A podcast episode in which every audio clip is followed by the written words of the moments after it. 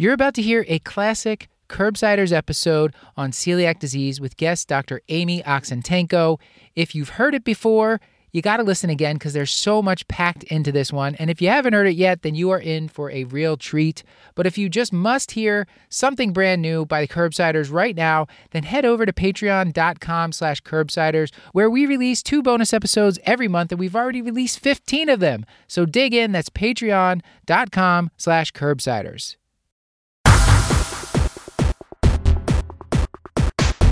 The Curbsiders podcast is for entertainment, education, and information purposes only, and the topics discussed should not be used solely to diagnose, treat, cure, or prevent any diseases or conditions. Furthermore, the views and statements expressed on this podcast are solely those of the host and should not be interpreted to reflect official policy or position of any entity, aside from possibly Kashlak Memorial Hospital and affiliate outreach programs, if indeed there are any. In fact, there are none. Pretty much, we aren't responsible if you screw up. You should always do your own homework and let us know when we're wrong.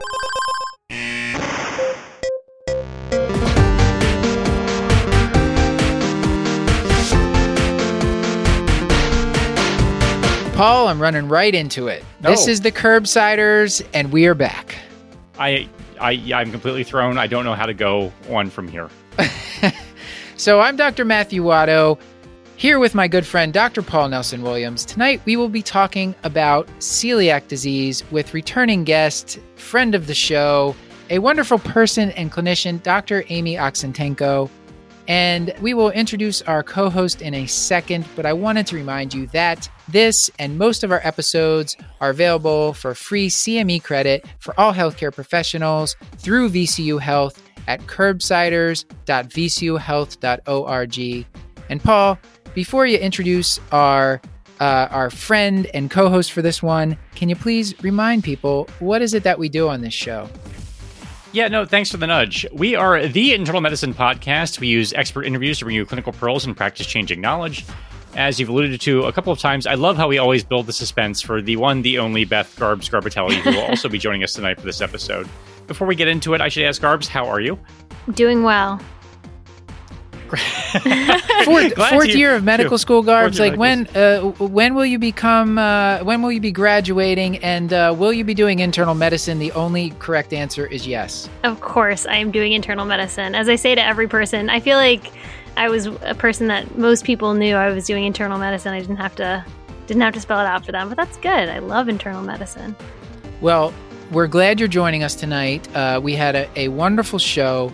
Did you want to give the audience any kind of teaser about what they're going to hear? And then would you mind reading the bio for our guest? Not at all. Well, this is a fantastic episode, really high yield topic. Um, I think we've had previous um, episodes in the past where we've talked about it a little bit, but this is a great update. Um, we go through sort of the basic diagnosis, um, mimics, how we do how we think about the serologies. It's it's all incredibly high yield. I can't even do justice in giving it a tease, but I will um, talk about our lovely and wonderful and incredibly knowledgeable guest, Dr. Amy Oxentenko. She's a professor of medicine and current chair of medicine at Mayo Clinic in Arizona. She completed her IM residency, chief residency, and GI fellowship at Mayo Clinic Rochester. And she served as the prior program director of the GI fellowship and then transitioned to IM residency program director, a role that she held for seven years before taking on chair of medicine in Mayo, Arizona in 2020. She served as a senior associate editor for the American Journal of Gastroenterology. She has been a member of the ACG Board of Trustees since 2017 and is now on the ACG executive team, in line to be the fifth woman president of the ACG. She currently serves on the executive committee of the Internal Medicine ACGME Review Committee. She's been a recipient of Mayo's Distinguished Contributions to Medical Education Award, GME Program Director of the Year Award, and Distinguished Educator Award, as well as Minnesota's ACP Laureate Award. And this is the super cool one. She was named the 2020 Women Disruptor of the Year by Healio GI. So, without further ado, our episode on celiac disease.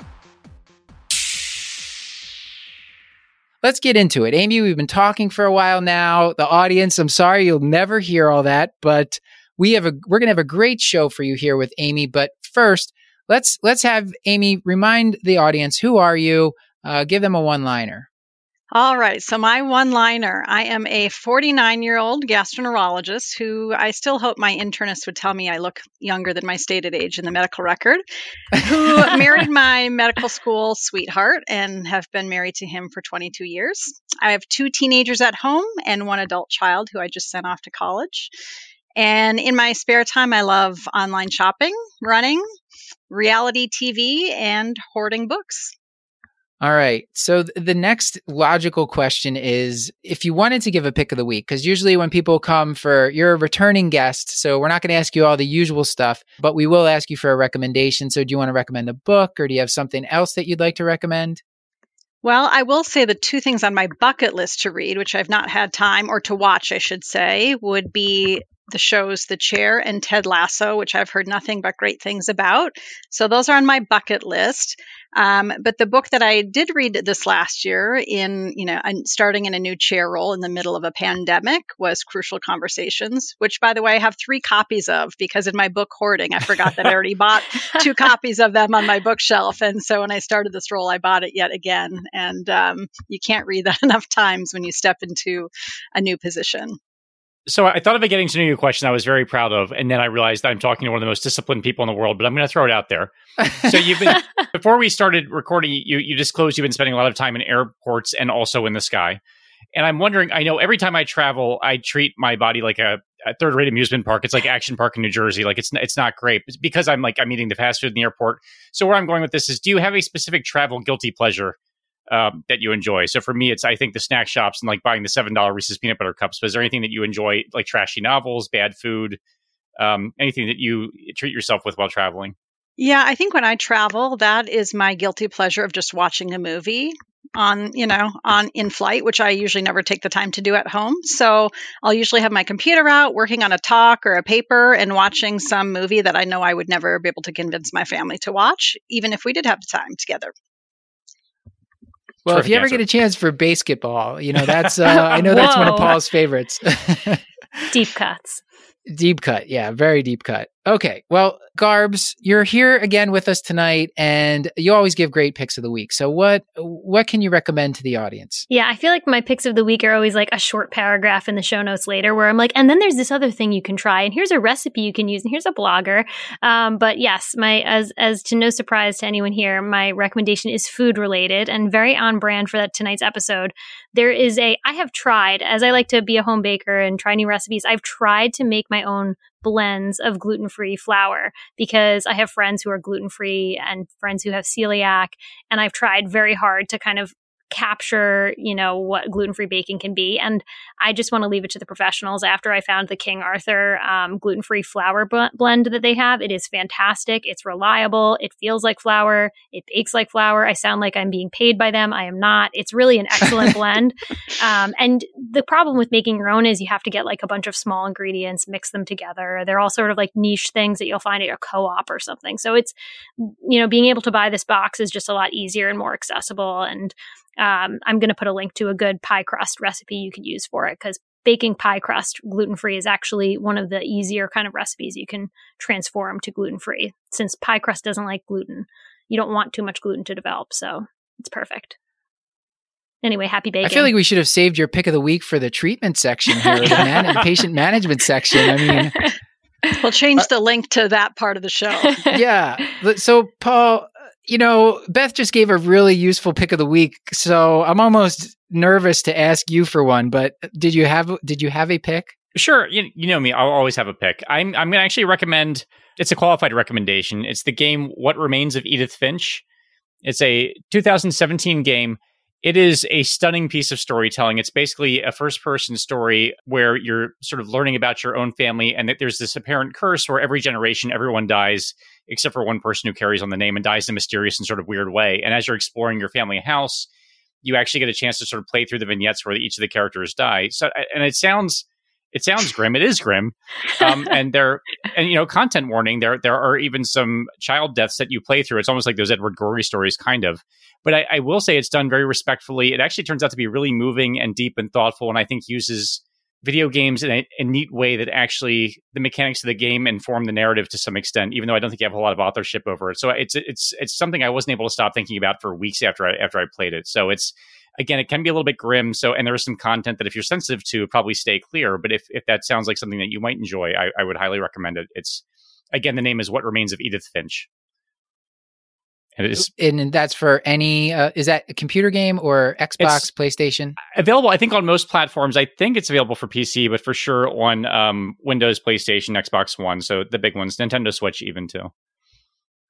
Uh, I'm gonna I'm gonna quickly recommend a podcast that was recommended to me by Paul, and it is the Doughboys podcast, which is, you know, not a gluten friendly podcast. Uh, Great choice.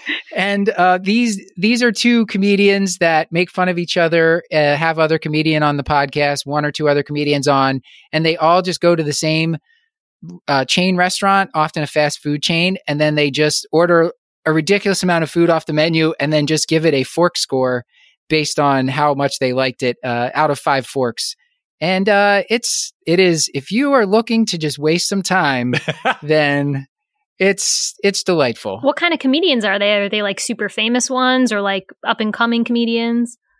one of the guys was on has been in some movies i think he was in he had he's had some small parts in some movies and tv shows that i've seen and the other guy i think has been in writers rooms and maybe worked on some video games things like that but uh, not not like household names Wow, I think when it comes to fun factor for pick of the week, I think I might have the lowest scoring fun factor. you know, with crucial conversations when I'm competing against a fun podcast and uh, pie making and some video game. But and a game about death. Yeah. I- no, I, I think you could still be Yeah. second place. look we we need all types of picks on this show let's get into a case here from Kashlak because we have a great topic to talk about tonight actually uh, we've been talking about doing this amy for i guess at least a year plus now a year and a half and i had run across some patients since we had last talked and i'm hoping that now uh, that you can really shed some light on some some cases for us here I hope so. so the first case is uh, Miss Freya Gluten. She is a 25 year old female. She's a new patient to your clinic, and she says that she's here today because she was really offended. She was having some unintentional weight loss, and her former PCP suggested that maybe she had an eating disorder. But she's coming to you saying, "No, I, you know, I don't have an eating disorder. I'm losing weight. I don't know why. I'm having diarrhea you know, I feel like my hair and my skin just don't look healthy. Um, I feel like my hair's thinning out. And on your exam, she looks a little bit pale. Her BMI is 18. She has a relatively benign abdominal exam. So, maybe what is it about this case that might stick out to you? Does this ring of celiac to you? Or what, what are you thinking when you see this person? Yeah, I think her her last name gives it away a little bit, but no, I think in I think in reality, um, oftentimes when a patient like this, let's say, might be referred to gastroenterology for further workup, you know, you look at the case now in this vignette, and you know, there's so many pieces that with that retrospectoscope seem obvious, but in reality, when they're coming into their primary care provider, they might just have a single issue or complaint that, in and of itself, may not you know raise the radar that you know this could be celiac disease. So but again when you put it together someone who has unintentional weight loss low bmi diarrhea you know thinning hair suggestive of a vitamin or mineral deficiency pale you know conjunctiva when you when you state it like that it seems so obvious. But again none of those things are packaged typically in that way. And so patients might have multiple episodes of care where those things become apparent in isolation and it's not until you put all of those things together that it becomes more obvious. So I think that's why it's often overlooked because we just see, see the monosymptomatic feature of celiac disease without thinking about that being one feature among many that it could present to a provider. So I think it seems, you know, a, a fairly classic case, you know, when you put it together in that in that paragraph.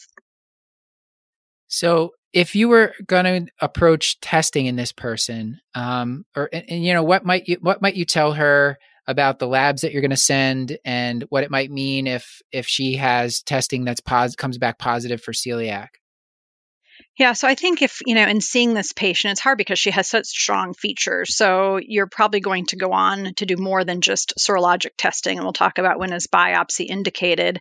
So again, you definitely would start with celiac serology, and we can talk about those in more detail. Probably because of the weight loss and thinning hair, you would probably check more than just celiac serology because it may or may not be celiac disease. I mean, with low weight, you'd also think of adrenal insufficiency. You'd probably want to think about some vitamin and minerals based on that hair loss. So I think, you know, you would do your general internist sort of workup for each of those features, but checking her and assessing her for celiac disease would definitely be within that workup. Um, and so typically in a case like that, when I'm starting with screening, even though you could say she's really almost, you know, you're doing diagnostic testing on her because she has such compelling features. But in any case, I would start with just typical celiac serology. And for her, I would check an IgA tissue transglutaminase antibody and also check a total immunoglobulin IgA level at the same time, just to make sure that you don't miss the, you know, two to 3% of the population that are IgA deficient who have celiac disease. This episode is sponsored by Birch Mattresses. You know, I've talked about this openly how I've struggled with sleep, and part of that that's uh, you know, that's a my own mental thing and I'm I've worked on that. I've gotten better at that. But another part of that is my old mattress was just saggy, uncomfortable, it was too firm, and now I got my Birch mattress and I love this thing. What I love about it is very breathable. It's much cooler at night when I'm sleeping, which is important for sleep. If you read about sleep, you want to be cool when you're sleeping. So I love this mattress. It's stylish, stylish, it's comfortable, it's even environmentally conscious. It's made right here in America, crafted with natural and organic materials like fair trade cotton, organic wool, and natural latex. And Birch, you know what? They ship this thing right to your door in a box. You cut it open, it opens up, it's super easy. It's a 100 night free sleep trial, so I know you're going to love it, but if you don't, you can send it back. And guess what? Your Birch mattress has a 25 year warranty, and as I've joked, who knows if I'll even be alive in 25 years? This thing's going to outlast me for sure. Birch is giving 20% off all mattresses and two free Eco Rest pillows at birchliving.com slash curb. That's 20% off and two free Eco Rest pillows at birchliving.com slash curb. Sleep better with Birch. So Matt often does this because he gets excited about diagnosis because he's smart and already has it figured out. And also he wrote the case.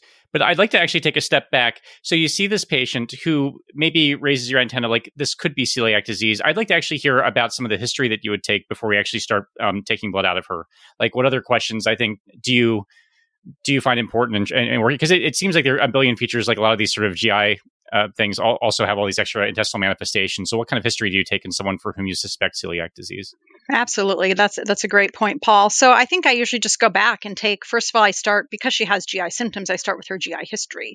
You know, when did she notice she started developing GI symptoms. Sometimes they'll relate even in childhood or in school, having, you know, episodes where they need to go to the nurse, they're having diarrhea, upset stomach. Um, depending on the age of, of the patient, whether or not they have a parent in the room, I'll ask, uh, you know, in terms of how, did they meet their growth milestones as a child? Were they low on the growth curve? Were they meeting the growth curve? And, you know, when you see that she has pale conjunctiva, you know, did this patient have any past laboratory testing? And so just to take a look back to see have they had features of anemia or things like that that people have not addressed. So I'll do a fairly thorough GI review of systems, you know, any bowel complaints, abdominal pain, nausea, weight loss. Um, I will ask about just like you said, I'll almost go head to toe in terms of, you know, do they have mouth ulcers? Do they have headaches? Do they have skin rash, like you mentioned? Do they have joint aches? Do they have features of neuropathy? You know, I'll just do the head to toe of all of those extra intestinal sort of features of celiac disease. And then in that history, I would also ask, you know, a, a, fairly thorough family history to see not only is there a family history of celiac disease, but also just a family history of other autoimmune diseases, just because we know autoimmune diseases run in families. So if they have a strong family history of other, you know, lupus or rheumatoid arthritis or autoimmune thyroid disease, again, that increases my suspicion that this patient might also have a concurrent autoimmune disease as well. So that's usually how I do it. it. You really do need to take that thorough review of systems just because it can it can manifest in so many different ways. At age 25, it, doesn't say whether she's married or not. I would also ask about, you know, menstrual history, infertility. Those would be other important things to ask about because those could be some of those non-classic features of disease as well. Yeah, I was going to ask about that. Um, it, you know, is it worth it to take a good period history and sort of ask about amenorrhea? Would be are those the sort of classic presentations, or where you see sort of a mixed picture where people may have heavy bleeding, or you know, how does that present in that history? Yeah, it's interesting. We usually don't see necessarily um, menstrual irregularity, and the infertility there's thought it's thought to be multifactorial. It's thought to either be from some alteration of the pituitary axis just because of you know nutritional issues. It could also be related to vitamin and mineral deficiencies. Um, you know, it's probably related to more than one thing. So I focus more on the fertility history more so than the menstrual history. Although the menstrual history becomes important if they're iron deficient. But I will say that the one population that I think celiac disease is often most overlooked is in young women who have erratic menstrual uh, history, who have iron deficiency anemia, because everybody blames it on the menstrual history without mm. thinking that, oh, this could be celiac disease. So that's the one patient population. I think it's important to take a menstrual history, but even if they said, oh, I have heavy menses, I still would not chalk up the iron deficiency to be from that unless I have ruled them out for celiac disease, at least with celiac serology as well. And I was also wondering if you could talk a little bit more about the spectrum of abdominal complaints. Some of the papers I was looking at were sort of saying altered bowel habits. I mean, constipation isn't typically going to be that classic presentation, but it can, you know, present that way in children. You know, it can you elaborate a little bit on some of those like other ways it presents or how people describe it that maybe doesn't fit the classic diarrhea weight loss picture. Yeah, that's exactly right. You know, we think about diarrhea because classically we think diarrhea, malabsorption, weight loss, failure to thrive, growth issues. But when we think about non classic, you think about all of these other, you know, whether it's bowel habits or atypical things. Uh, that, and it, they, we used to call them atypical features, but we know they're not atypical anymore. They're almost more common in some ways.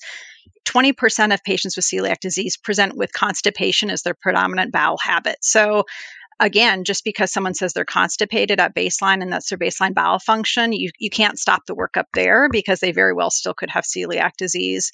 You know, we talked about the iron deficiency. The other thing I will look at in terms of some of that other history, like Paul had alluded to, is, you know, do they have premature metabolic bone disease? Have they had bone fractures or unexplained before menopausal age that were not trauma induced?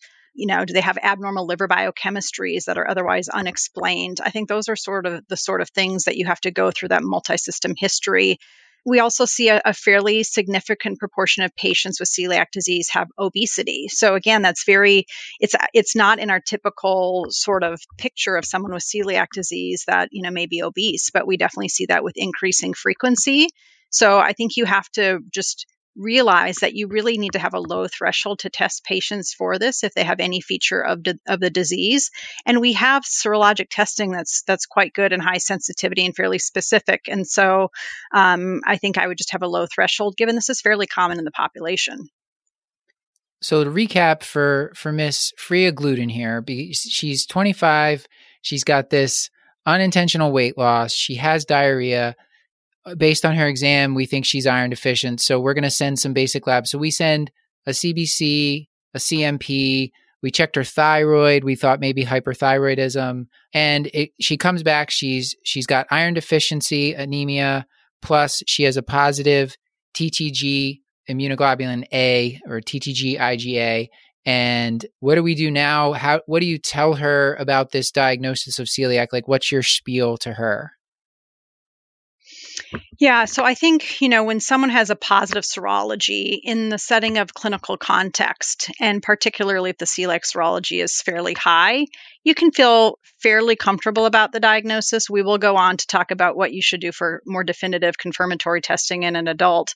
But at that point, I tell that patient, based on the, you know, likelihood of their TTG elevation, that they most likely they, they have probable celiac disease at that point and we can go on to do the additional testing to make sure it's definitive. But you know, they'll ask you, well, what is celiac disease? They hear about gluten free. They they might have heard about celiac disease. So, you know, I, I give them a comparison of something like, let's say, a food allergy. Most people can understand what, let's say, a peanut allergy is and how it causes an immediate allergic reaction. I tell them it's not a food allergy. I mean, there's definitely patients who have wheat allergy, and that presents again almost like a nut allergy, that immediate kind of, you know, um, reaction to food. But an autoimmune condition to food, which is what celiac disease is, you don't, I mean, you can have some of these immediate symptoms, but it's not like an IgE mediated with, you know, flushing and abnormal sensation in your tongue it really is one of these things that they develop symptoms usually after that food has been in their system. Some patients do, do not develop any symptoms, but that autoimmune sort of reaction to food that has developed in those patients who are genetically susceptible causes this, you know, chronic inflammatory condition in their small bowel, which then can predispose them to many of the manifestations of celiac disease that we've already talked about, including symptoms, including laboratory abnormalities. And so it's not that immediate sort of, you know, food allergy type of thing because it's not a food allergy. It's an autoimmune condition which causes more of those long standing chronic reactionary issues in the gut to which patients will have variable symptoms. Some may not have any symptoms, some have fairly dramatic symptoms when they ingest gluten. So I tell this patient, you know, it is a condition, it's, it's an autoimmune condition in someone who's genetically susceptible, who eats gluten and then there's some other factor, environmental, that is probably varied for all of the patients who have celiac disease that we can't necessarily measure. Whether it's, you know, the age that they had wheat introduced in their diet, it's been linked to, you know, the mode of delivery in childbirth, all of these sorts of things that are variable. Leaky gut, you know, maybe they had gut infections that made their gut more leaky to gluten or gliadin peptides that's the the variableness that we can't always control for or figure out in any one patient what was their genetic tendency or their environmental tendency but we know they have a genetic tendency and we know they obviously have ingested gluten to you know in some other environmentally triggered reaction our episode today is sponsored by Panacea Financial, a nationwide digital bank built for doctors by doctors. Whether you're a fourth year medical student, a resident, or an attending physician, Panacea Financial is a bank designed specifically for you. Panacea offers free checking with no ATM fees nationwide. 24 7 customer service and loan options custom made for physicians or trainees at every career stage. Instead of running up credit card debt, try their PRN personal loan that is designed to give you a better way to cover expenses such as relocation, board exams, home renovations, or even consolidating high interest debt. Panacea's PRN personal loan is funded in as little as 24 hours, with interest rates starting at half a typical credit card. They understand that money can be tight, which is why they offer a period of no or reduced payments on their PRN personal loan. They also support physicians in other ways, including helping you start, expand, or even buying into a practice or surgery center. If you're ready to join the thousands of doctors who have declared independence from traditional banks, visit panaceafinancial.com today to open your free account. Panacea Financial is a division of Primis, member FDIC. The risk factors are fascinating. I think there was one paper I was reading that actually talked about seasonality of when you were delivered like you can even sort of like when just what time of year you were born in actually can contribute like can, can celiac horoscope. Yeah it's just it's just i'm not sure like what do you do with that information? Um anyway, not not not worth Yeah, I think you don't do anything with that information. I think the only thing you do with some of those environmental pieces of information is if you have someone with celiac disease who then has, you know, children um, and delivers children. Does that affect maybe when you would introduce gluten into the diet of of their children? If you're going to introduce gluten in the diet at all, um, but correct. Most of those things, it's hard to know what to do with. We're not going to have women deliver their children differently just because one route may have a higher likelihood of, you know, celiac disease versus another.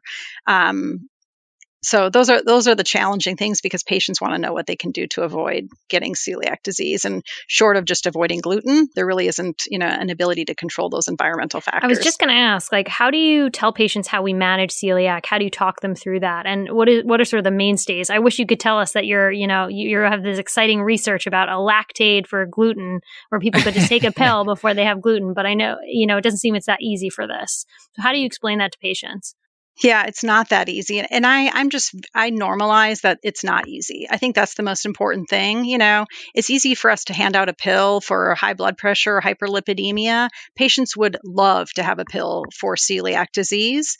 And so I normalize that it is not going to be easy and that it's a learning curve and that, you know, I think as you start to talk about what the management is, that it's no different than a type 1 diabetic that's being told they have diabetes. It's just you have to really ch- changes everything they think about, about the food entering their body, reading labels, and understanding those effects. So I, t- I, I grant them grace in terms of it's going to take some time to learn that, and we just need to get them the right education, you know, in that regard. So.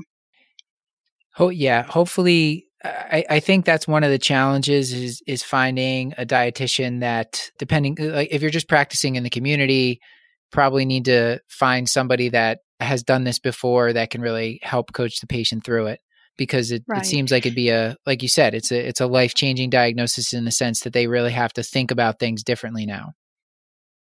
Right. I wonder if it's worth us taking a step back because I know Paul will bring us back if we don't. so I'll, I'll, do it for him. That, you know, we talked about the symptoms, both classic and, and non classic. And we mentioned, at least for this patient, what we would check for serology. But I think it's helpful to mention a few other things in terms of serology because, you know, as you go into your ordering system, you'll see that you have other options. You know, in the past, you know, 10 or more years ago, there used to be the gliadin antibody and gliadin antibody in and of itself should no longer be used in clinical practice. But that should not be confused with the current day, you know, gliadin pep, uh, deaminated gliadin peptide. So that's the new kid on the block in terms of the celiac serology, and that comes in both an IgA and IgG titer. And then there's the fairly traditional one that people have heard of, the endomysial antibody. So those, you know, the TTG, the endomysial antibody, the deaminated gliadin peptide, those are the three serology that are in clinical use. One thing that I see commonly done is kind of this catch all where someone will order all of the serology just to see like what sticks, right? Is there anything that's going to become elevated or that they find positive? And while that seems like a great idea, right? Because it will increase the sensitivity and you're more likely to find a positive test, but it's at the loss of specificity. So you're going to have more false positives. So the guidelines specifically say that the IgA TTG is the serologic study of choice to screen for celiac disease. And they strongly advise against this panel testing, meaning checking more than one of them, unless you have significant reason to do it. And I would say the only reason I would check a second serologic study is if you have one that's a bit equivocal or something just doesn't perfectly fit where the histology doesn't really make sense in line with the serology or the histology is classic, but the serology is negative, the TTG, then I might go on to check another one because it would be nice to have some serologic study to monitor disease um, from that standpoint. So I would just say to the audience stop panel testing if that's been in your practice and only check a second serology in in an as needed situation. Paul, we now have proof that you've heard this, so you got to stop this bad behavior. I know Paul. Paul's I, a big panel guy. I love I my fatigue panel. It has the Lyme it, serology. It also has Lyme in there too, right? Perfect. Yep. It's got it, got it all. Lyme, oh. all the celiac. Amy, I wanted to ask if if Freya's TTG came back negative and she but she you know she wasn't IgA deficient but her TTG came back negative but we're still suspicious for celiac. Or or not if it came back negative let's say it was intermediate like it was like at the upper limit of normal. Um is she what which one do you prefer the DGP the deaminated gliadin peptide or the endomysial antibody I think more often in current day, people find it easier to order the deaminated gliadin peptide. So that's usually the one that I would order next. Um, and so that's what I would most commonly do, although it would not be wrong to check an endomysial antibody, either okay. one. In that case, I think a, an important question that you're, I think you're getting at as well is whether it was, you know, negative, equivocal, or positive. I think in her case, given she has such compelling features, she needs a biopsy is the bottom line. You know, so who do you go on to check a small bowel biopsy on? It should be anyone who has a positive serology or anyone who has compelling clinical features even if the serology is negative. Just because you would you would ask yourself well this person has features let's say of malabsorption that we otherwise can't explain. And you know while the serology are quite good you know they have a sensitivity of roughly 95% that means that there are going to be roughly 5 or so percent of patients with a negative TTG so it, you know maybe they'll have a positive deaminated gliadin peptide but either way you should go on to biopsy those individuals who have high clinical suspicion. And for the serological testing and the biopsy, folks have to be consuming gluten, right? Absolutely. That's a great point. You know, when you think about the diagnosis of celiac disease, you want to have some features that make you think of it. They should have a positive serology, they should have a compatible biopsy, but those things should all, you know, the, the testing should be done on a gluten free diet. As soon as someone goes gluten free, the sensitivity of the serology can fall in the matter of weeks. And in, in fact, in months, it can already normalize. The biopsies will take longer to normalize, so there's probably not a risk if someone goes gluten free and you don't biopsy them for two to four weeks. You're still going to likely find a very positive biopsy in a patient with celiac disease. But that's an important thing is before you're going to undergo testing, always make sure that the patient is consuming gluten first, just because that's going to affect the yield of your tests. And if the patient was saying that, you know, maybe she's been looking on the internet and she's been trying out some diets. Maybe she has been gluten free. Is there a time frame that you would want her to restart gluten? Like, is there any way to like give them a gluten load before we would do any of this testing? Like, how does that work? Yeah, that's a great question. If if they're open to it, I would say absolutely yes. And in all reality, you're probably gonna have to wait a few weeks at least to probably get an endoscopy scheduled uh, in that regard. But I would say the minimum time, the guidelines would say the minimum time you would want to challenge them with gluten is two weeks. I like to tell my patients that ideally I would like them on it for eight weeks, especially if they've been purely gluten free.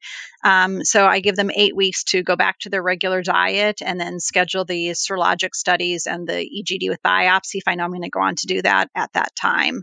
And they don't have to hoard gluten. You know, I think people, especially if they feel like eating gluten upsets their stomach, it's not like they have to eat, you know, half a loaf of bread during that gluten challenge every day. It's really the equivalent of oftentimes just one piece of bread, depending on the type of bread they're having you know each day in order to get enough gluten to to trigger that you know autoimmune response in someone who does have celiac disease and that can make it more likely that they're willing to do that when they know they don't have to just eat nothing but gluten all day prior to that testing for eight weeks. That's true. Although for me, that would be a selling point, but that's fair that I can see, you know, if I was having sensitivity. so to, to wrap up this case, I think we need to tell Freya Gluten what other testing does she need? Because we've just made the diagnosis. She had a positive TTG. We biopsied her. Biopsies were consistent as well. So, what else does she have to do um, now that she's had this diagnosis? Like, what? How often are we getting labs, and and what else are we? What else do we need to check if it hasn't been done? Perfect. Well, I think once you make the diagnosis, the first thing, like we already talked about, is send this individual to a dietitian to get instructed on a gluten free diet. I think oftentimes patients go to the internet and you can imagine all the variableness of information that's out there. So I always have them see a skilled dietitian who's well versed in a gluten free diet. At that first visit for adult patients, we usually recommend checking a bone densitometry. And so I will usually recommend that at that first visit when the diagnosis has been made. I will look back and in this case, you know, maybe we ordered vitamin and minerals at the beginning, but if not, again, once we've confirmed that diagnosis, I will check, you know, a few select vitamin and minerals. You already mentioned, you know, checking ferritin, I would check vitamin D. Typically, I'll check vitamin B12 if they haven't had their thyroid checked, I would check that. And I will typically check, you know, liver biochemistries just because patients can have either, you know, concurrent asymptomatic autoimmune hepatitis or they may just have liver test abnormalities from the celiac disease. So those would be the things I would typically check it's interesting. Oftentimes, I'll put folate on the list, and you'll see that, but there's not great evidence about checking folate in patients with celiac disease, which is really interesting because you think about where folate is absorbed is in the duodenum, just like iron. So you think that would be, you know, would be typically low, but I don't think there's great evidence for checking a folate, although typically you'll see people doing that. And then the other vitamin minerals, it's just really on an as needed basis. Like if they have significant malabsorption, I will check things like copper and zinc and vitamin A and those sorts of things if they have features that might be compatible with those selective deficiencies. So we talked about, you know, dietitian, bone density, vitamin and minerals, and some of those other labs. And the other thing I will do at that first visit when I've made the diagnosis is talk to them about family screening of first degree relatives, which means, you know, their parents, their siblings, and if they're adults and they have, you know, children, um, I would recommend that all of their first degree relatives undergo serologic testing. So that's the first visit. And then usually what I recommend is them, you know, touching base in four to six months. At that point, you have an interim check in with them, see how they're doing in terms of clinical, you know, improvement on the gluten free diet. That is the point that I would recheck their celiac serology, the IgA TTG, at that four to six month period. You should see it significantly reduced, if not normal by then.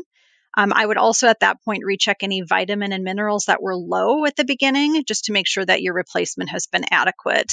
And if they're adequate at that point, you, you, may not need to recheck them again. So that would be at the four to six month visit. And then typically I would check a serology six months later. So that would be at the one year mark from when you diagnose them.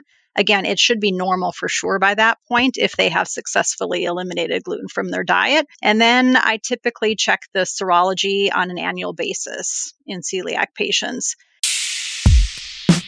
You know, it can be difficult when you're at work, you're trying to get things done, sending emails, maybe you're creating a new post to go on a website, writing something for social media, but Grammarly is there to support you from start to finish. For over 10 years, Grammarly has been powered by AI technology that you can trust to help you across all the places where you write most.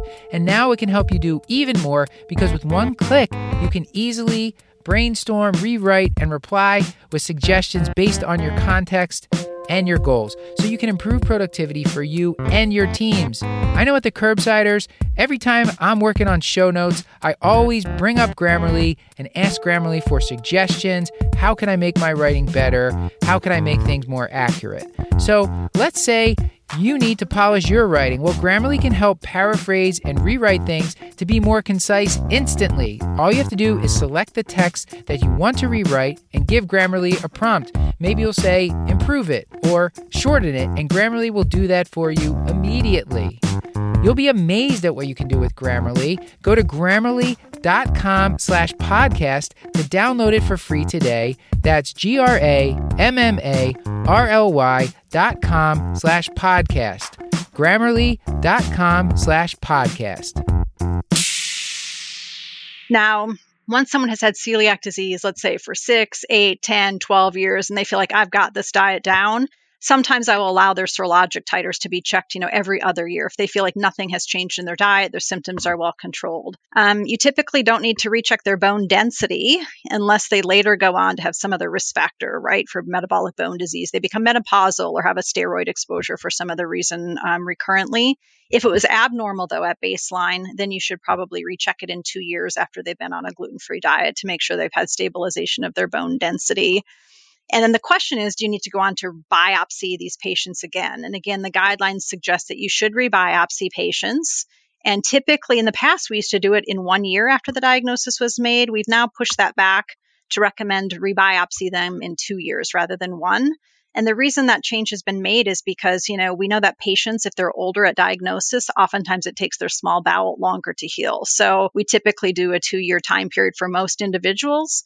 And the risk is if you biopsy them too early and they're f- not fully healed, then you start pointing the finger at them like, "Hey, you're you're not eliminating gluten," where they really could be following the diet very astutely, and it's just that they're taking longer to heal. So that's typically the follow up that I would recommend. You know, at the time the diagnosis is made, and then the six month follow up, one year follow up, two year follow up, and then, like I said, just checking in with them regularly if they develop new symptoms or features that would suggest either you know something changed in their history or maybe gluten is now getting back in their diet, which I suspect we'll talk about later.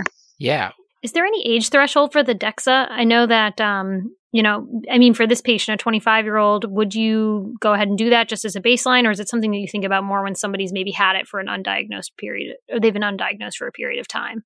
Yeah, that's a, a, a, great question. I sometimes will individualize this. Again, the guidelines would say adult patients, but you're right. It really depends on, you know, I think if I had a, let's say a 25 year old man who is diagnosed with celiac disease and they, their only feature is, you know, that they were diagnosed because of family screening and they have no symptoms at all. Um, boy, it's, it's, you know, less likely that they're going to probably have osteoporosis or osteopenia. Um, but I've also been burned and I've checked a, a DEXA and people and surprisingly it has been low. So I think there's some wiggle room in that. Again, I kind of base it on, you know, their symptoms, how, how abnormal their biopsy has been. And oftentimes it's hard to base it on symptoms because sometimes patients don't realize they've been symptomatic for so long until they've gone gluten free and have said, wow, I didn't realize that these stomach aches that I've had since I was a child, you know, were the similar stomach aches that have now gone away when I've gone gluten free. So I think it's, it's hard to base it on time from symptoms um, to how long they've had the disorder. Can I ask? I know Matt is itching to move on just because he has some great patient names um, for later cases. So if we get to them all, you but read case two and you're done. I I did want to ask um, about the TSH specifically. Is that because there's such a high prevalence of, of comorbid autoimmune thyroid disease? Is that the idea behind that? And then if so, is there any guidance for intervals for testing that? Do you check one time and then are done, or do you sort of check in every year when you're doing your yearly serologies, or what's the what's a reasonable time to kind of check in on the thyroid and make sure it's behaving itself? I would say uh, for celiac disease, I just check it on baseline just because, like we, you know, you mentioned, is just a higher rate of autoimmune disease. And obviously, it can affect, you know, their thyroid replacement can be affected by if their bowel is absorbing or not. So I think that's, you know, several reasons to check it. I think if it's normal, to check it later on is just purely based on, you know, I, I, guess I would turn that back to you all as as internists. You know, how often do you check a thyroid in someone? Um, if they're not having symptoms, you may not need to, to check it. But if they have any features of disease, you know, patients with celiac disease do have an increased likelihood of type 1 diabetes and thyroid disorders. So I think there are you could reverse that and say in type 1 diabetics, do you check them for celiac disease every three to five years based on that association? And there are some suggestions that in patients with autoimmune disease to consider those other variables and, and consider checking them with increased frequency compared to the general population. And I know that there are some associated malignancies that, that patients with celiac disease are at higher risk for. Is it sort of the same principle there where you just kind of have a higher or I guess a lower threshold for suspicion of those things? Like how is there anything to do differently with the for care or for screening in terms of um, in terms of cancer? No, there's nothing different you do. You know, the one that that patients will read about and then they most fear is a T cell lymphoma of the small bowel. And the reason, and you know, that's fairly specific to celiac disease. It's an enteropathy associated T cell lymphoma you know, one of the reasons that they get that is when you look at the histology in patients with celiac disease, there's a, a, pretty dense lymphocyte and chronic inflammatory infiltrate. And so those lymphocytes ultimately then become, you know, just monoclonal and take over and, and form a lymphoma. So there's pretty good evidence to say that if patients can control their celiac disease and heal, heal their small bowel, their risk of developing those malignancies can, can decrease. And so I will use that as a way to try to convince patients to be gluten free, especially if they have few symptoms or that they're not eager to be on a gluten free diet, that that's a malignancy that they can have some ability to prevent if they can heal their small bowel. Now, there's some patients who present with that lymphoma at the time they present with celiac disease. You know, you may have a six year old patient who presents with diarrhea, malabsorption, weight loss, and they're diagnosed with celiac disease and a T cell lymphoma at the same time. But I would say for most patients who come in, they have this fear once they've read about celiac disease. And I, I, I empower them to say, you can have some control over that. It's such a rare cancer. So that's the one first thing I tell them. It's extremely rare. And if you, you know, abide by your gluten-free diet and you, you know, heal your small bowel, your risk of that malignancy is really very little difference compared to the general population without celiac disease. So I think that empowers patients to to follow the diet as well. And what is the response rate to the diet? I mean, will most, will like a, a, large, large majority of folks go into remission and heal their bowel with it, or are there people who are refractory to it? Yeah, the far majority will heal their bowel. Um, you'll have, you know, there's a difference between patients who have, I mean, refractory celiac disease is a true, you know, abnormality where they don't heal their bowel. That's different than non responsive, which are patients mm-hmm. who just, you know, don't respond to the diet, meaning they still have symptoms, but that may not be refractory celiac disease. There's a whole host of things that can cause patients to not respond to the diet and, and just concurrent GI conditions that can mimic celiac disease that they're at increased risk of. Paul, do you want to read case two? Oh yeah, nothing, nothing more. Um, so let's let's talk about Simon Wonderbread.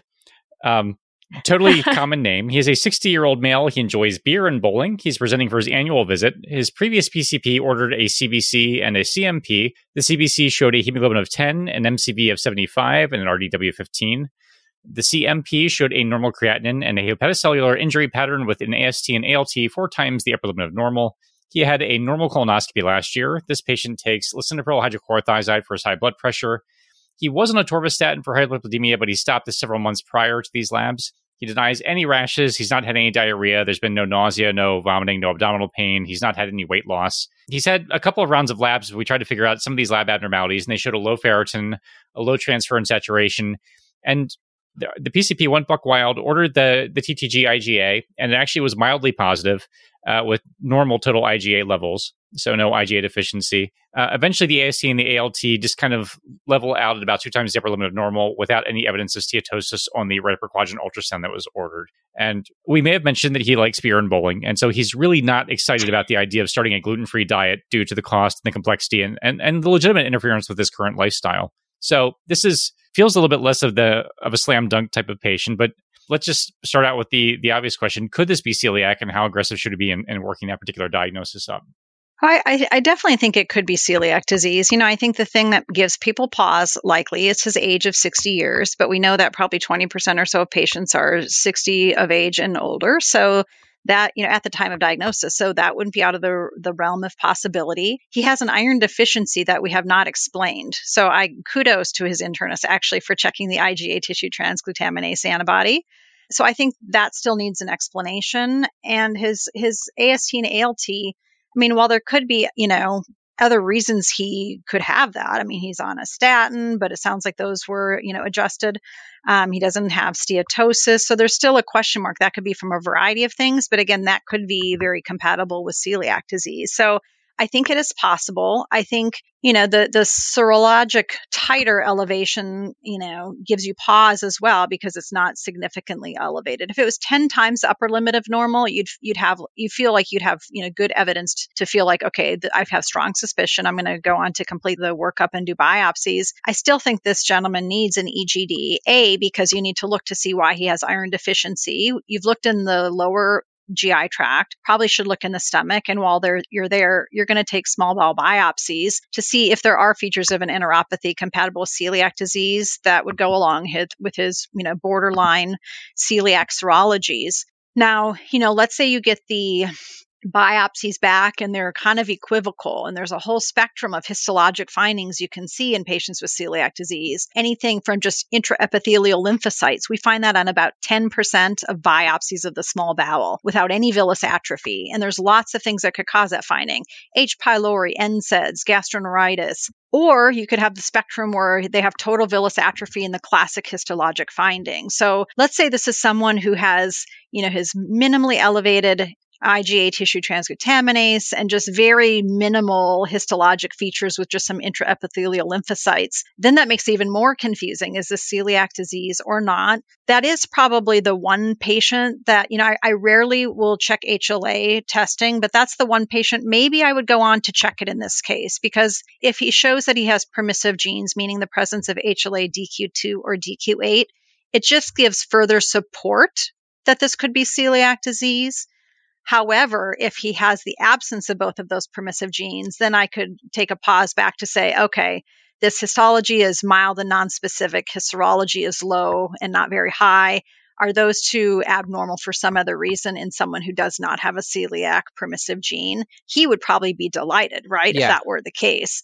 Um, but I think I think you would go on to that point if you felt like the histology did not help confirm the diagnosis and you needed further supportive evidence. And the genetic testing, from what I was reading your stuff, it's it can help rule out it has a good negative predictive value but the normal population can have that those genes present and Absolutely. It's not particularly sensitive, is that right? Yeah, 30 to 40% of us carry one of those permissive genes. So if it's positive, you know, or you carry one of these genes, it doesn't really help in the workup other than it keeps it in the differential, right? It keeps it as a mm-hmm. possibility. Mm. Whereas, like you mentioned, it has nearly a 100% negative predictive value. So if they don't carry one of those genes, you can feel quite comfortable that the patient does not have celiac disease.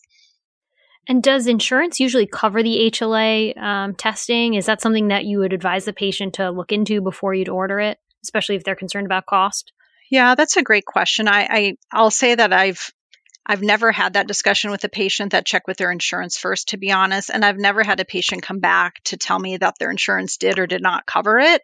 I would sure hope insurance would cover it because when you think about it this way, let's say so, you check that test and someone does not carry either celiac gene, you have at least avoided for that insurance company the need to undergo future, you know, serologic tests or future additional small bowel biopsies, which are far more costly in that regard. So it helps really rule out the condition to stop the any future unnecessary testing for celiac disease if you can stop that diagnostic workup for celiac disease at that point by getting negative HLA. So that would be my argument in terms of, you know, insurance supporting coverage of it if I ever had to do that pre-authorization with any insurance provider. this so this guy, let's say he had the biopsy. We we actually ended up the biopsies. He just had some intra epithelial lymphocytes, but nothing that was really confirmatory. So we got the HLA testing. It was negative, so that was reassuring. So it's a happy ending. He gets to continue with his beer and his bowling and I think one thing I'd, I'd want to bring up though, because I, I want to make sure that we talk we talked about the differential of what could cause a different histology, and for him, he had that slightly positive, you know, serology, which you know, but let's take the opposite approach. Let's let's say he had a negative serology, but you went on to biopsy him and he had an enteropathy. So Okay. You know, this is a good board pearl, maybe more pertinent for GI boards, but as internists, um, you prescribe this medication is olmesartan, which is an angiotensin receptor Mm. blocker, has a black box warning that it can cause a celiac-like enteropathy on small bowel biopsy. So, you know, typically it will be someone of this age, right, who's on an olmesartan who comes in with features of celiac disease or iron deficiency. You get by, they have negative serology, you get their biopsies, and it looks like you know, complete villus atrophy, all the histologic findings of celiac disease. So, you know, patients can have celiac disease and have what we would call serologically negative enteropathy. But when you see someone who's serologically negative, before you label them with celiac disease, whether or not their HLA is, you know, let's say they have a permissive gene, it really behooves you to go back to make sure that there aren't other things that are causing that enteropathy. So I always look at medications, make sure they're not on olmesartan. And they could have been on that drug for anywhere from months to 13 years before they develop that enteropathy. So that's a really important one. I see that not uncommonly. There's other medications that can do it, checkpoint inhibitors, mycophenolate mofetil, methotrexate. And then you think about other things that could cause a serologically negative enteropathy, combined variable immunodeficiency, autoimmune enteropathy, the ever so, you know, common on boards but rarely seen clinically, tropical sprue and Whipple's disease. so I think you have to run through some of those sorts of things. But I think olmesartan causing an enteropathy is a really important pearl for the general internist. Can I? I just want to ask Paul a question real quick. Paul, episode number 95, uh, Dr. Sheila. Crowe uh, told us about this enteropathy, and I believe we have a running contest to see who can first diagnose somebody with this olmesartan enteropathy. I haven't diagnosed anybody. I at this point, just because of regional prescribing variations, I think I would let the winner just find someone who's been prescribed olmesartan. To be honest, like I don't think I've actually ever seen that prescribed, but I if I ever do, like I will be asking them a million GI questions just because I that's like the only thing I know about it.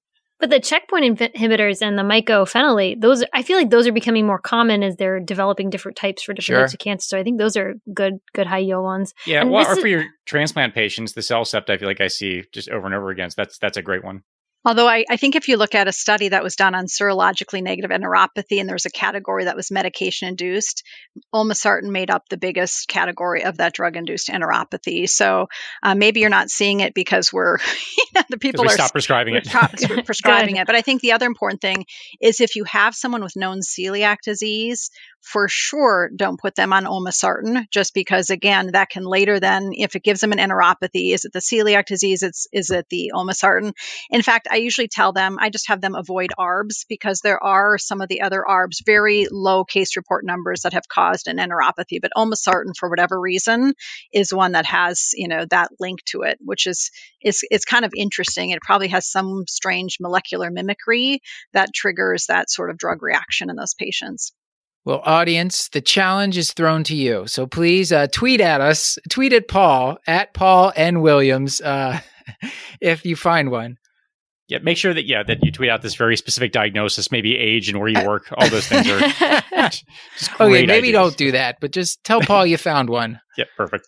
And can Maybe we go wait a little back to Beth asked a really smart question with the first case that I think would follow follow in line here, and I should have maybe elaborated out further there. What do you do when that patient doesn't respond to the diet? Again, you talked about refractory sprue, but what is much more common is non-responsive celiac disease. So you go through all of those steps, you make the diagnosis, you know, you put them on a diet, they don't improve clinically. You know, what what do you do for a workup? And I would say the first thing always is to go back and say, how certain were you that the diagnosis was correct, right? So sometimes they had their serology and biopsies done elsewhere. I will call for those records just to make sure that I can review to make sure the diagnosis is based on sound um, diagnostic criteria. Once you've done that, then you have to say, are you getting gluten in your diet? And that's like differential number two through 15 in these patients because most likely gluten is getting into their diet either you know obviously like they're just you know eating whatever they want and not paying attention to the diet or it could be from cross contamination which is much more common and it could be even in their medications so i will have these patients review their medications with a pharmacist to see if they could be gluten containing. So that's the most important thing to think about. And a clue to that is their serologic titer is usually still elevated if they're getting gluten in their diet with some um, increased amount. But then after you've done those made sure the diagnosis is correct ruled out gluten getting in their diet then like i said there's all those other things that could cause similar symptoms related to celiac disease. So small intestinal bacterial overgrowth carbohydrate malabsorption like lactose or fructose So, you know, they could have irritable bowel syndrome, common things being common overlapped with celiac disease. They could have, you know, inflammatory bowel disease. So um, you have to go through that stepwise approach of looking for those other things that are seen with increased frequency in patients with celiac disease. So I think that's just an important kind of diagnostic thing to think about. And in those cases, their serology will be negative, right? If, if they've really eliminated gluten, that's when you go on to check them for bacterial overgrowth and all of those other things that I mentioned. So this is a deep topic. Uh, this is one of those other ones, Paul, where I thought it was just like there's one test, you just do it, put them on a gluten free diet. Such a deep topic. I had no idea. Yeah, nope. Same. I, I'm It's always as- happy when I feel this ignorant. It As means deep as an exp- as expansive as the small intestine itself. that's right. Well, It's really deep. That's so deep. Beth, uh, can you take us home here? We have one case left and uh, another great name. This is my favorite name of the three, I think. Ivana Fettuccini is a 50 year old female with severe GERD, chronic iron deficiency anemia, obesity, migraine, headaches, and a history of IBS, maybe some functional dyspepsia. She's followed a strict gluten free diet for five years now because she felt like it was improving her chronic GI symptoms and making her feel better. In the past, she has had a negative workup for celiac disease, including an EGD with a biopsy. Recent labs show some ongoing iron deficiency despite attempts at oral supplementation. She's still having menses, uh, no menorrhagia. She wants to know if there's a way to tell for sure whether or not she has celiac disease. How do you how do you think through this with with this patient? Um, is this something where it's going to be a non-celiac gluten sensitivity, or do you think about fructan? How would you sort this patient out? Yeah, so this is a good case and it's a it's a pretty common case, right? So if you have patients who are on a what's interesting is if you look at the prevalence of celiac disease, we kind of skipped over that at the beginning, you know, we oftentimes think about in in white patients overall it's 1%. If you look at the entirety of the population it's about 0.7% um, prevalence. So not uncommon. What's interesting is about that same prevalence, about 0.67% of the population are on a gluten free diet but don't have celiac disease. so, what that means is for every one patient you see that has celiac disease, you see one patient who is on a gluten free diet but does not have celiac disease or has not been worked up for celiac We just disease. need to meet match up those two groups and then we'd be That's right. doing great. These Venn diagrams just come together. Um, so I think this is really, really common, and patients now oftentimes will put themselves on a gluten-free diet, and they some of them might feel better because they either do have celiac disease and it makes them feel better, or they have non-celiac gluten sensitivity, it makes them feel better.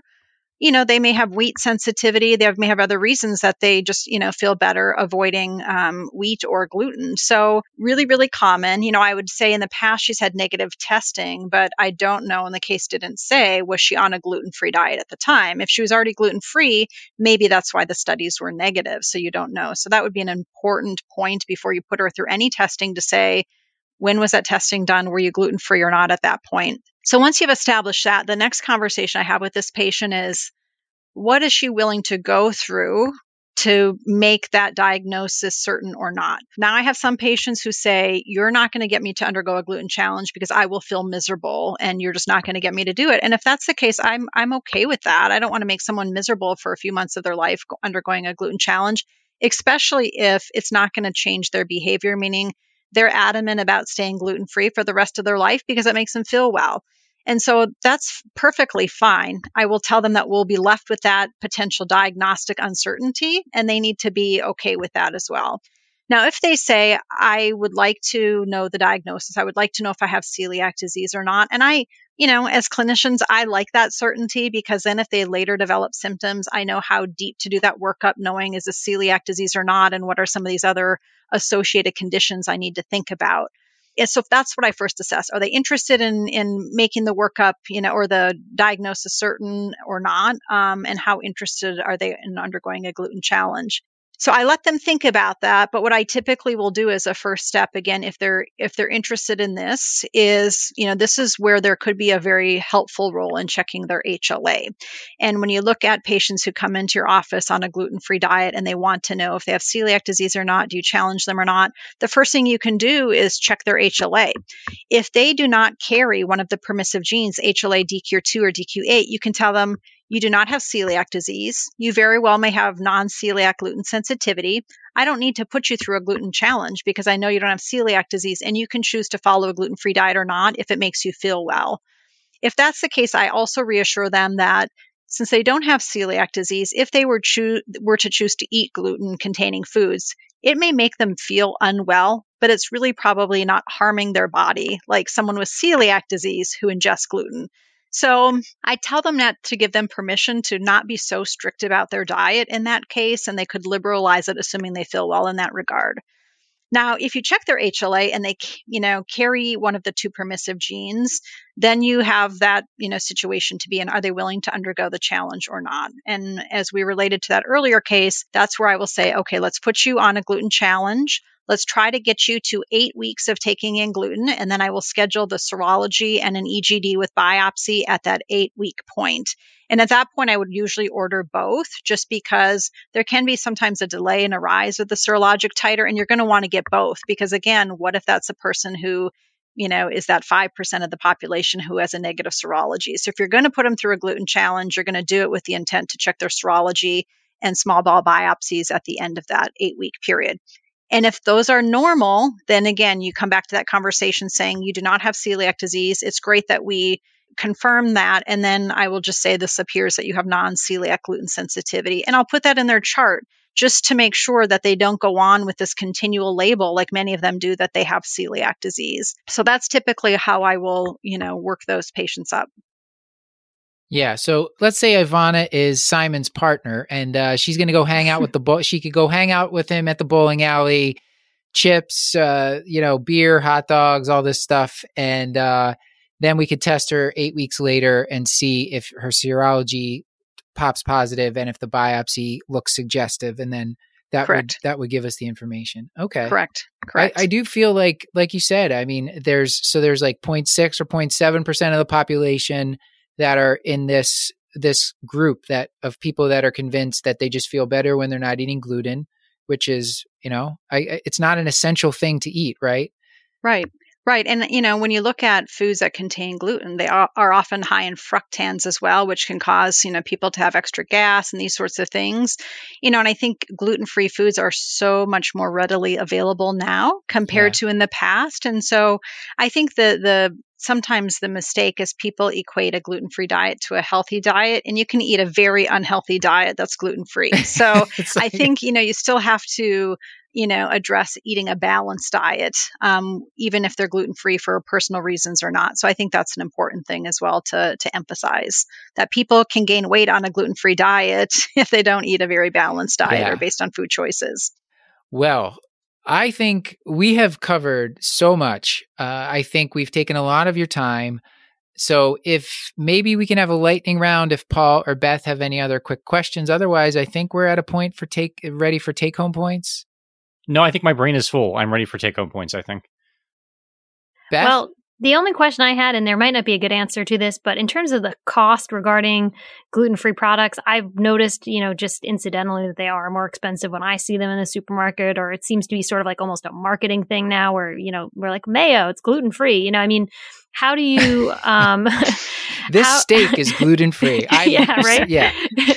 Um, but how, is there any like special app that patients can use or websites or subscription services, anything that can help with the cost of gluten free diet if somebody does need to have that strict gluten free? Yeah, I think in the past that was definitely the case where gluten free foods, like I mentioned, were harder to find. You had to go to specialty stores and the cost was definitely, you know, significantly elevated. I think the price is high when you have to buy, like you mentioned earlier, like specialty flours or people buy specialty bread. But I think so many other foods now, again, if you look at appropriate labels, are gluten free and they're, you know, they're really no different in price than the the cereal that's, you know, next to them on the shelf. So that's where I, I have my dietitian help to make sure that they have the most up to date links, websites, apps in order to find those foods you know, depending on where they live, there's often, I feel pro con sometimes about the social media groups that they might join because sometimes while they can be helpful of telling them what restaurants are locally safe, sometimes that can be dangerous and that, you know, I don't know, sometimes symptoms, you know, get shared that may or may not be related. And sometimes I find patients become becoming overly restrictive um, in some of those groups. So again, I think that's where I would have a dietitian recommend what would be a good, you know, um, let's say support group to join in terms of sharing of those things. So I think the cost has been elevated in the past. I think the gluten-free fad diet has actually made the gluten-free market more available and more cost effective for all patients, for which patients with celiac disease have benefited in that regard. I still think though that you know maybe this is a pearl that patients still need to be vigilant when something is labeled as gluten free because sometimes you know I think studies have shown that everything that's labeled in gluten free isn't always particularly at restaurants right? Patients will go to a restaurant they'll see this as a gluten free entree. They'll, sometimes I've seen people just order it without specifically saying I have celiac disease and that's a really important thing. Even if it is a gluten free entree I tell my patients to specify that they have celiac disease because otherwise, you know, in the back kitchen, they may just think, oh, this is a gluten sensitive patient that doesn't want me to put the croutons or things on. But they need to know that, you know, just almost akin to, even though it's not a food allergy, it really should be treated that way in the way that the, the chef prepares it. Um, so those are important things to bring up. And I think there was a great study that was published in our one of our GI journals a few years ago that when they tested foods at restaurants that were specifically labeled gluten free, over 50% of the pasta and pizza actually had detectable gluten above the acceptable limits, despite being labeled as gluten free. So I think it just shows Big you oof. need to be vigilant. Yikes. Yeah. Well, Let's On that get, happy note, let's get some take-home points and and bring us back. Yeah, bring the mood back up, Amy. Come on. All uh, right. All some right. take-home points, some positive take-home points You've just empowered the audience with really great information about right. a very common condition that we're going to see.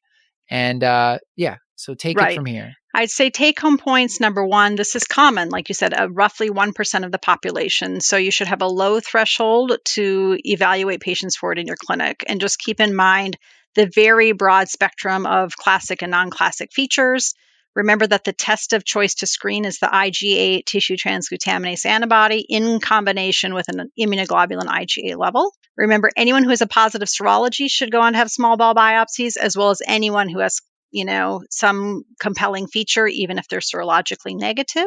And just remember, once you make the diagnosis, not only do they need to go on a gluten free diet under the guidance of a, a, dietitian, but all of these other things are necessary bone densitometry, vitamin and minerals, family screening, and importantly, appropriate follow up just to make sure they're improving and there aren't other things that you need to look into and consider.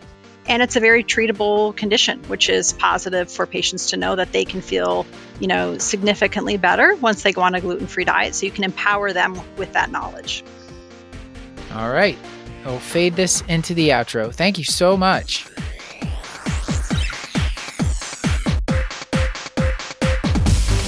This has been another episode of the Curbsiders, bringing you a little knowledge food for your brain hole. Yummy. Great.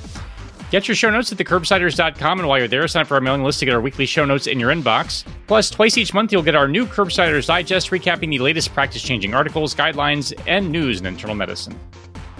And I, I feel like, uh, you know, the, for the yummy there, we wait, should we have put in a gluten pun or something? I, I don't Absolutely know. not. And, and, that's not where we put the puns anyway. I this is like our 900th episode. What are we even doing here? By so, the way, I'm a grown man waiting for someone to say yummy. That will never, never, ever be okay. We're gonna like, we're gonna like break up. We're gonna get in a fight and break up right here, Paul. The, the show's gonna be over. I'm not sure how to over, make yummy over whether or not, yeah, yummy into a gluten pun. Would we just be like gluten? yeah, there, that's creepy. that would have been great. Ah, let's let's retake now. it. Let's not do All right. So, audience, um, if you hate this, if you love this, please subscribe, rate, and review us on Apple Podcasts. You can tell us there, or you can send an email to the curbsiders at gmail.com. A special thanks to our producer for this episode, Edison Eddie Jyang, and to our social media team, Beth Garbs Garbitelli on Twitter, Maddie, Mor- Maddie Mad Dog Morgan on Instagram, Tima Karganov is on the website, and Chris the Chew Man Chew is on Facebook. A reminder that this and most of our episodes are available for free CME credit for all healthcare professionals at curbsiders.vcuhealth.org. And with all that, until next time, I've been Dr. Matthew Frank Watto. I've been Beth Garbs Garbitelli. And we would be remiss if we did not thank the great Stuart Brigham for composing our theme music. We should also thank the amazing Clair Morgan of Nodderly for editing our audio. As always, I remain Dr. Paul Nelson Williams. Thank you and goodbye.